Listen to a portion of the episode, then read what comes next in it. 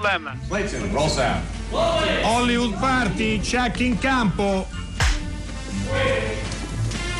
Action.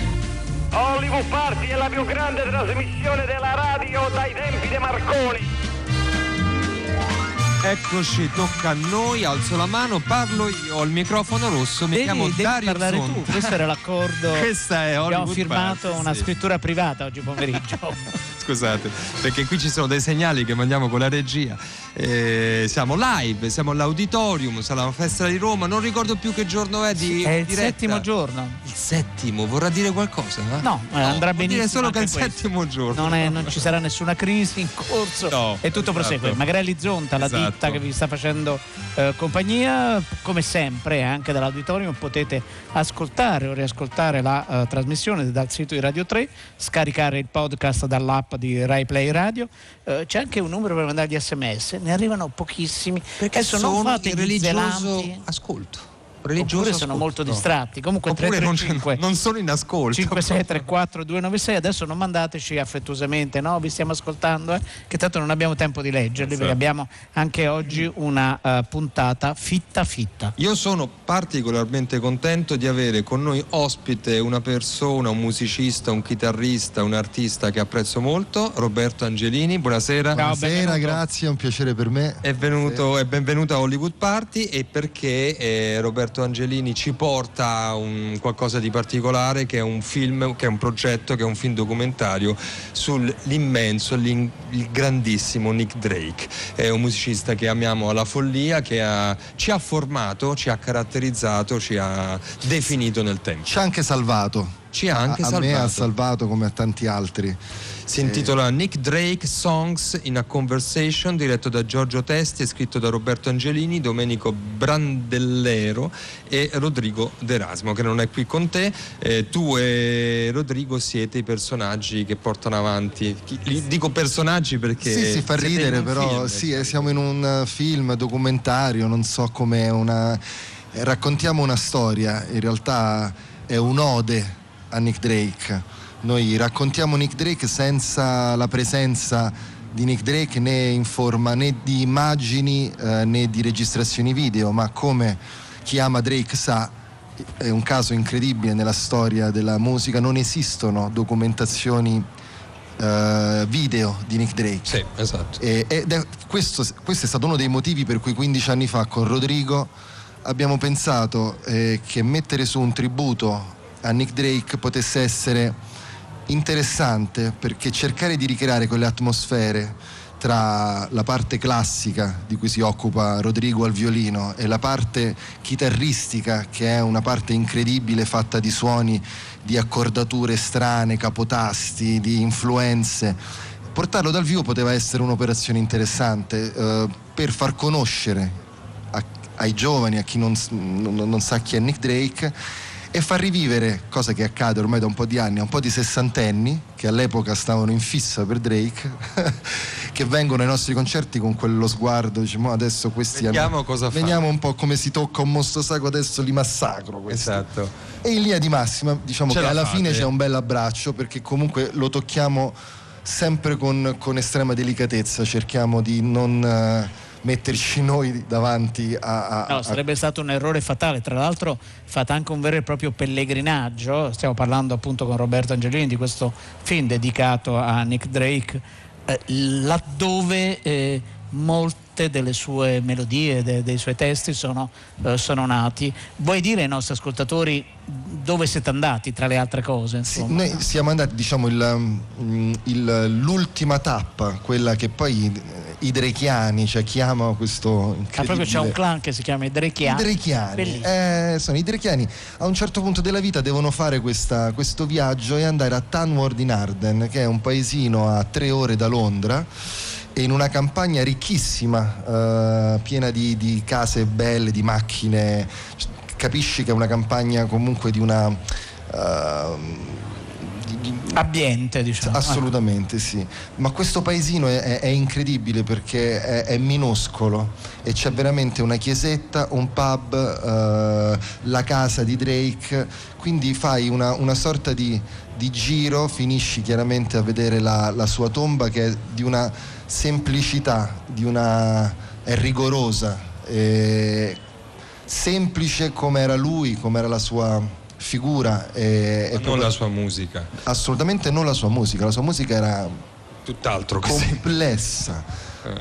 ma una complessità che poi alle orecchie eh, arriva facile, non so come dire, diventa comp- come le cose belle, no? è complessa quando cerchi di risuonare una cosa, ma se tu ascolti Pink Moon di Nick Drake in realtà ti suona ti suona, ti suona, facile, non ti suona una cosa cervellotica. No, no, certo. Poi provi a risuonarlo, prendi una chitarra e non, non sai da dove partire. Questo il film lo dimostra, lo mostra eh, ed è una delle caratteristiche, una delle, insomma, ciò che lo rende particolare, entrare dentro la complessità musicale e anche vocale perché cantare Nick Drake è difficile, come anche dimostrano gli ospiti che voi avete invitato, gli amici eh, eh, avete invitato per duettare, per interpretare delle musiche. Sono Manuel Agnelli, Andrea Pino, Niccolò Fabi, eh, Pier Sfaccini, Adele Nigros e Stefano Pistolini. Non canta perché è uno dei pochissimi autori che... Vogliamo ascoltare proprio Niccolò Fabi che cosa ha raccontato a voi e racconta quindi anche a tutte le persone che guarderanno e che hanno visto il film?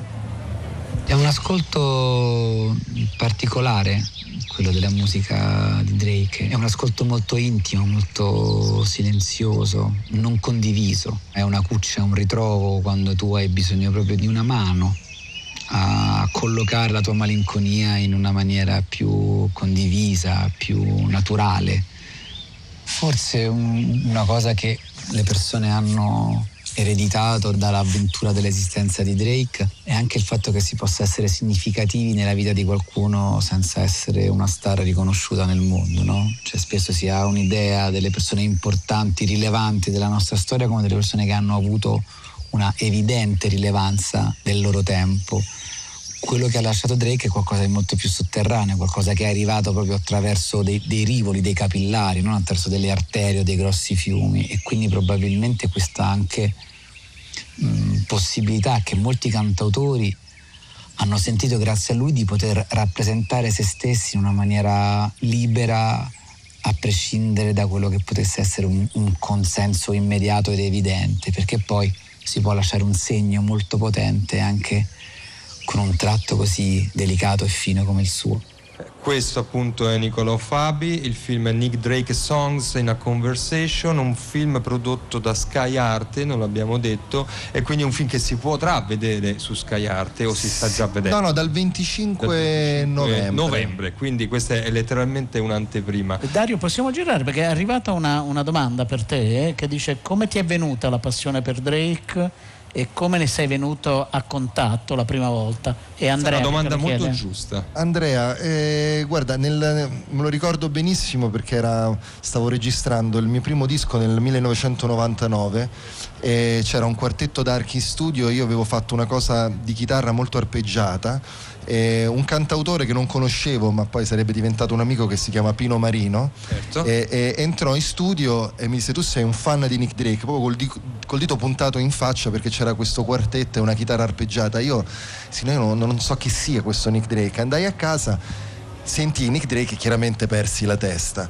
Però anni dopo in realtà perché poi questo è l'effetto importante che fa Drake in un periodo difficile in cui avevo bisogno di, di dare un luogo cioè di, avevo bisogno di trovare un posto dove condividere un sentimento che si chiama malinconia e che non va confuso con la tristezza. E, ed è stato lì che um, la, musica, la sua musica mi ha letteralmente salvato perché avevo perso stimoli venivo da un'esperienza discografica estremamente sotto i riflettori che mi aveva tolto ogni amore per uh, la musica Questo lo dicono tra l'altro anche molti degli, dei, degli ospiti, dei testimoni, degli artisti che chiamate, cioè la funzione Drake è anche quella di infilarsi in un momento difficile. Un uomo, un ragazzo, un ragazzo perché aveva, è morto giovanissimo, giovanissimo, che ha prodotto solo tre album eh, spettacolari, luminosissimi per quanto anche molto densi e forse sì anche malinconici. E quindi niente, è stato la funzione Drake serve a questo questo. Noi ringraziamo Roberto Angelini tantissimo per averci Grazie. regalato questo, questo, lavoro e sentiamo eh, uno dei, dei, brani, uno dei lavori, che, una delle canzoni insomma, di Nick Bay, una delle più belle, Place to Be, Place to Be interpretata da Manuel Agnelli con alla chitarra Roberto Angelini e al violino Rodrigo D'Erasmo. Grazie. Grazie. Grazie a voi.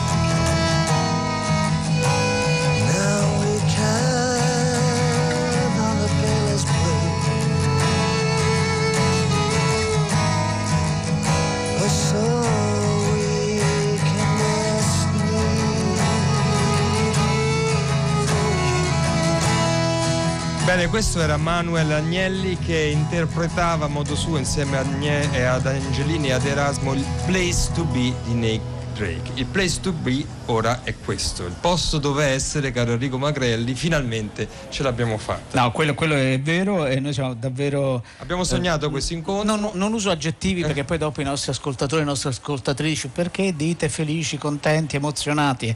Ecco noi qui a, all'auditorium, Lucia Bosè. Buonasera signora, Buonasera. benvenuta benvenuta ad ah, Hollywood Party. Sì. Eh, la signora Bosè eh, oggi pomeriggio ha, ha, ha, avuto un incontro con gli spettatori, con i frequentatori qui della festa del cinema molto affollato, ci hanno detto molto divertente, molto molto piacevole e c'è anche una bellissima occasione perché è uscito da pochissimi giorni una biografia eh, scritta da Roberto Liberatori che si chiama Lucia Bosè, una biografia edito dalle edizioni... E di cinema naturalmente. E di cinema, certo, certo, anche se eh, pubblicato dalle edizioni Sabine.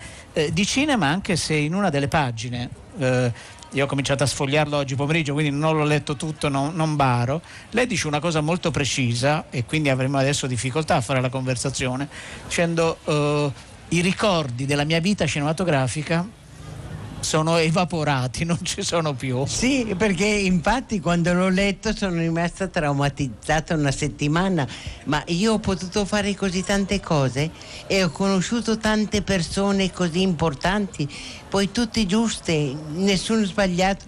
Poi avrei potuto incontrare un mascalzone che mi avrebbe picchiato, che mi avrebbe stufato. non so.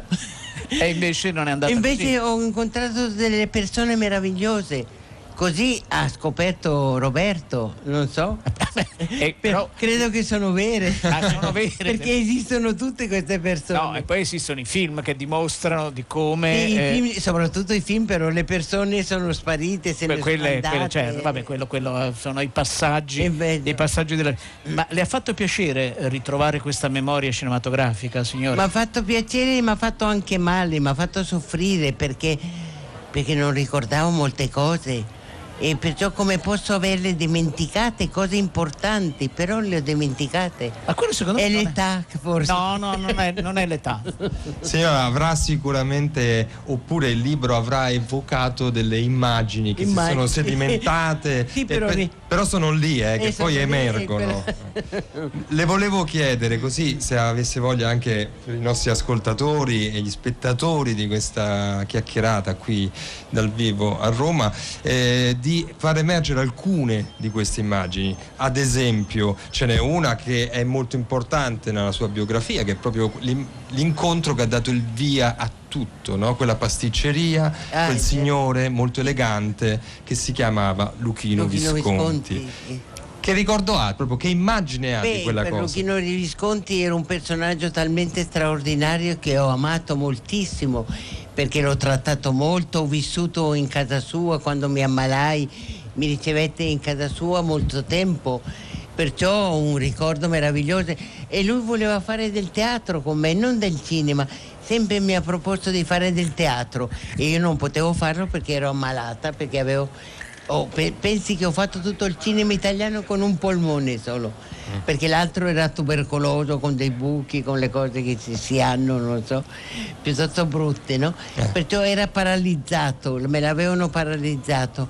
Perciò non ho mai potuto fare del teatro ed è- è il- era il sogno di Luchino Visconti. E Luchino Visconti, insomma, l'ha incontrata in una pasticceria a Milano, una pasticceria a Galli, se non erro, Sì. e, e ha detto lei ha un volto, farà... una, una- una faccia per, per fare del cinema, cioè un- è un animale cinematografico.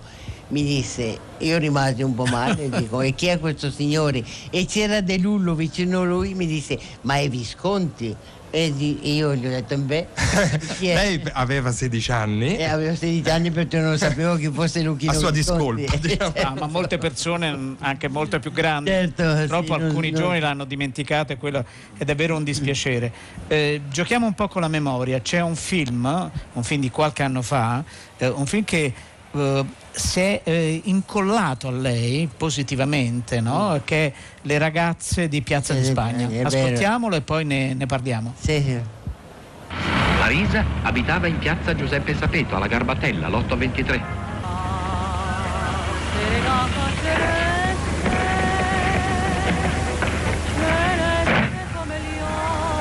Ciao. Cosa fai dopo cena? Non so, mi passi a prendere? Sì, ma ti fischio di sotto, non c'ho voglia di vedere tua madre. Perché? Mica te magna. No, ma tutte le sere la solita storia, quando è che vi sposate. E che hai cambiato idea? Ma che c'entra? Era questione di trovare la casa, lo sai. Perché non c'ha procura tua madre invece di strillare? Vabbè, fischia da sotto. Se posso scendo, se no ci vediamo domani. Ciao. Ciao, Augusto. Ciao. Che viene a ballare stasera? No, non posso. Devi chiedere permesso a qualcuno? A chi il permesso? Così credevo. Ah, io il permesso non lo devo chiedere a nessuno, capito? Davvero?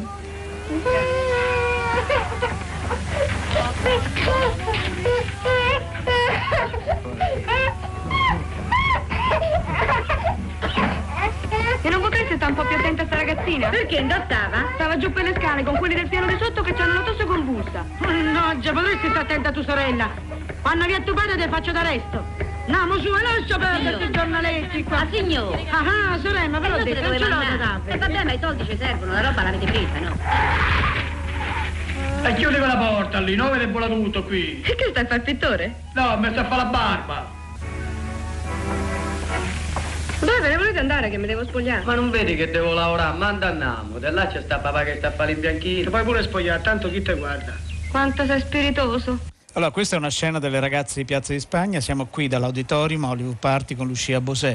Eh, signora, che ricordi ha di quel film che per lei è stato molto importante? Molto importante, infatti quando sono arrivata in Spagna mi ricevevano con la musica che c'era le ragazze della Piazza di Spagna, adesso non me lo ricordo, però mi ricordo che mi faceva impressione però ho pochi ricordi, ho molti ricordi con Luciano Emmer che era un personaggio pazzo, straordinario, un... però mi piaceva moltissimo, era molto dolce con noi, con tutti, mi ha insegnato molto. Luciano Ma diceva Emmer. pazzo in senso positivo perché è molto positivo, creativo, sì, con la follia artistica. Certo, fertile proprio. Sì, certo, sì. certo. Tra i registi, eh, i registi da cui ha lavorato ce n'è uno ce ne sono tanti, eh, ce n'è uno molto importante che è Antonioni, che lei ha incontrato a casa di Visconti, dicono. Sì, anche, sì, sì, è vero. Sì, anche sì. in quel caso Visconti sì, è stato sempre. importante. allora con tutti i registi e con tutti gli attori avevamo un, un, eh, un, un, un, colloquio sempre, eravamo molto uniti, eravamo sempre, stavamo sempre insieme, era, era, molto personale, era fra persone, non adesso che è tutto con i manager, tutto il manager decide certo. se deve fare un film, non lo deve fare, se, è vero? No? Sì, sì. No, no, allora no, era il regista Ci sono diversi film. Veniva a proporti, il regista stesso, eh, Luchino gli aveva detto a De Santi fai un provino a questa Tusa de Milan che ha una faccia strana e, infatti e Antonioni mi presentò, si presentò con, con Luchino Visconti. No, ma quello che diceva prima è molto importante perché ora ci sono tutti questi e filtri e non c'è il rapporto Era un contatto diretto. umano allora, adesso niente. C'era una comunità una no? comunità, andavamo, comunità che... andavamo, a cena tutti allo stesso ristorante, andavamo a fare colazione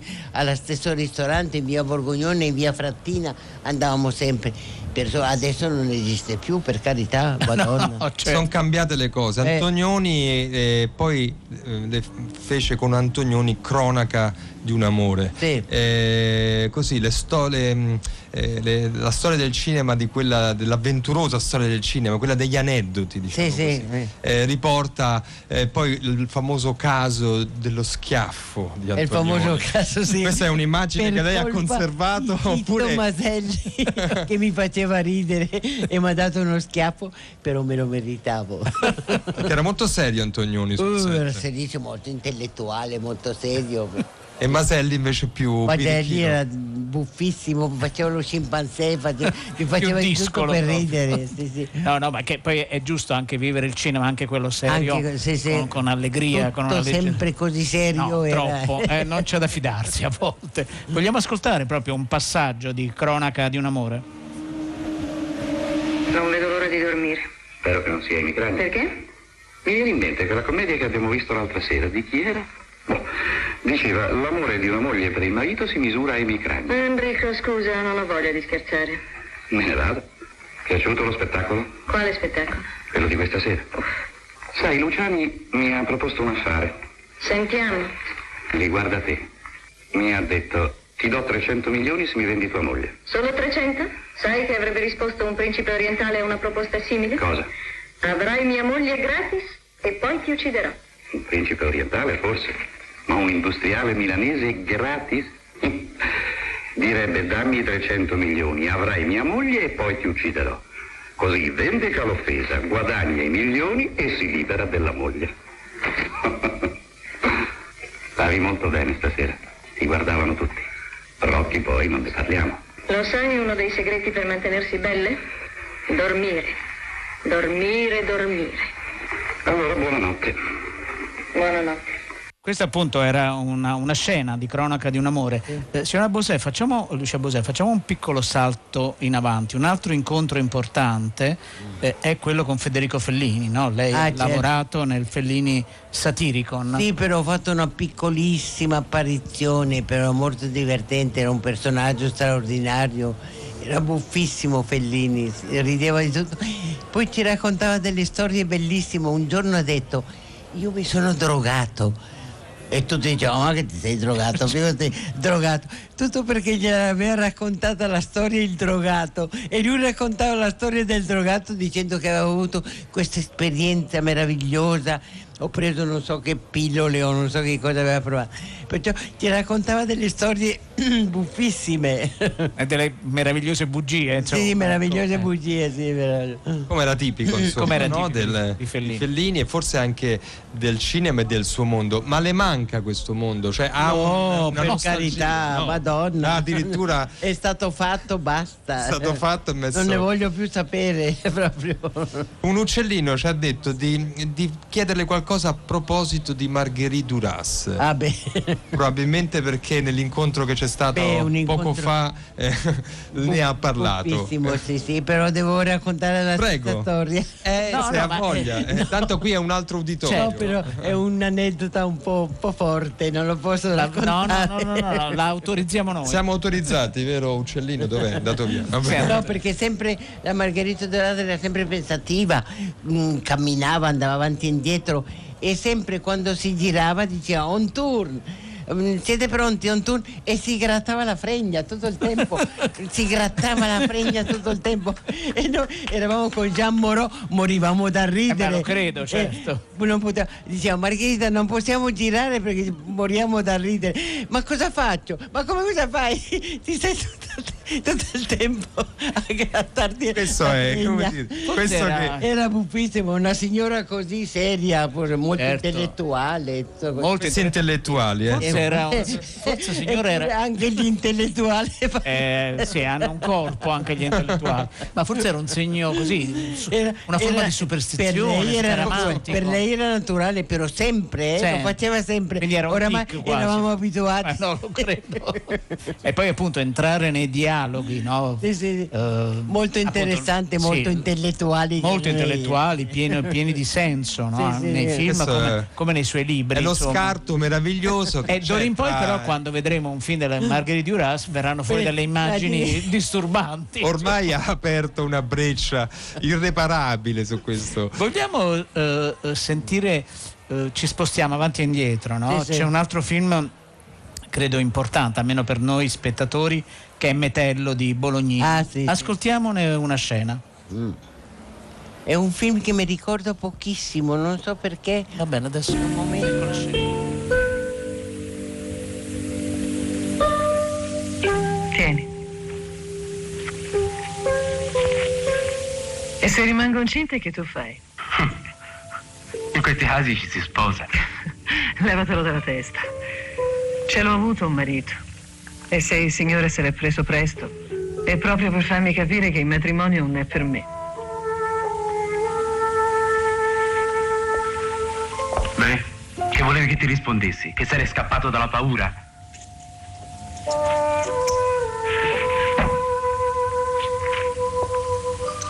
Prendi. Comprati un cappello. Leva quei soldi.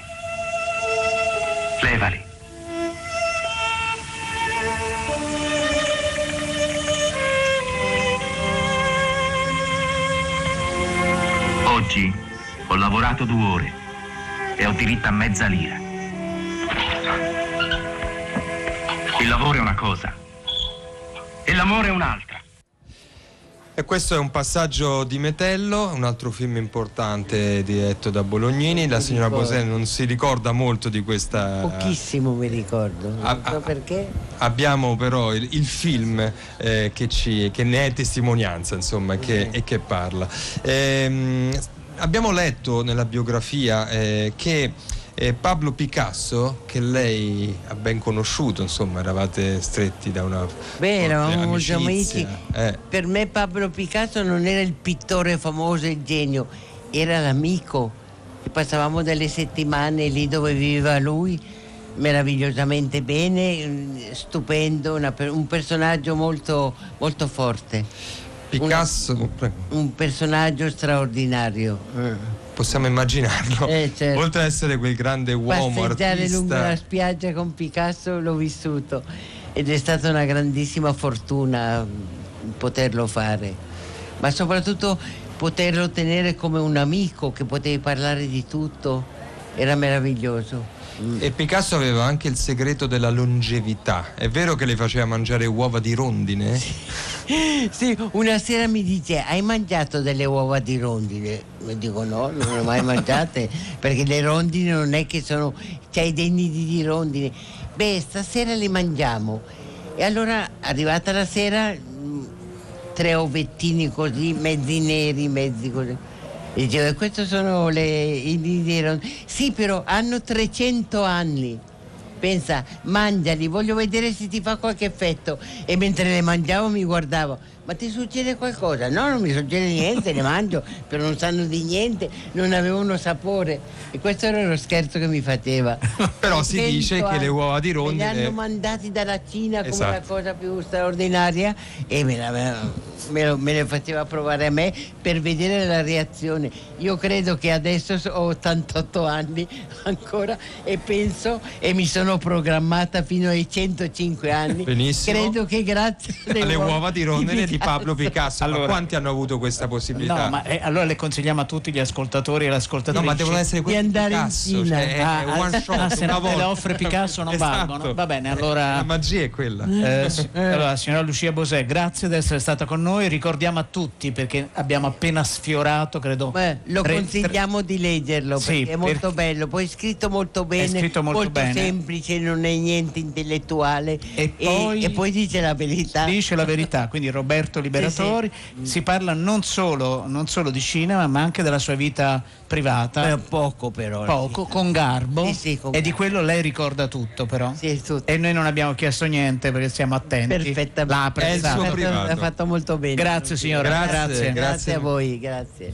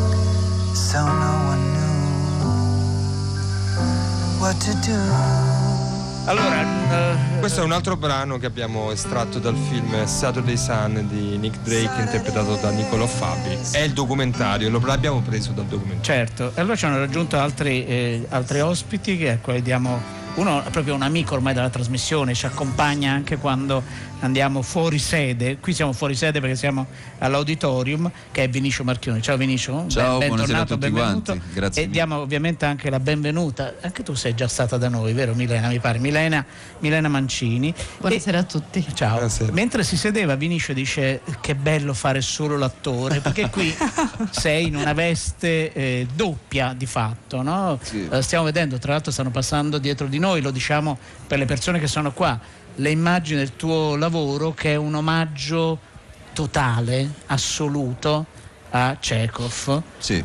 Eh, e quindi però che ha un titolo eh, singolare, no? perché è il terremoto di, eh, di Vania. Vania, sì. eh, perché tu fai un... eh, non so se lo sveliamo, sì, possiamo anche Sì, svelarlo. sì, sì, no? sì, l'abbiamo detto E dappertutto. poi leghi questo tuo viaggio, questo vostro viaggio mh, tra le pagine di Chekhov e non solo, perché vai anche a casa. Sì, sì, sì, siamo andati nei luoghi di Anton Chekhov anche. Praticamente ci siamo divertiti a sovrapporre quella che è, secondo noi, la crisi dell'Italia post terremoto a quella di cui parlava lui nello Ziovania che abbiamo messo in scena insieme con Milena Mancina e con altri attori eh, nelle ultime due stagioni passate teatrali e, e, anziché mettere in scena una vecchia piantagione agricola piena di debiti nella Russia dell'Ottocento di cui parlava lui, abbiamo trasportato tutto quanto in un vecchio teatro di provincia in una delle province colpite dagli ultimi terremoti.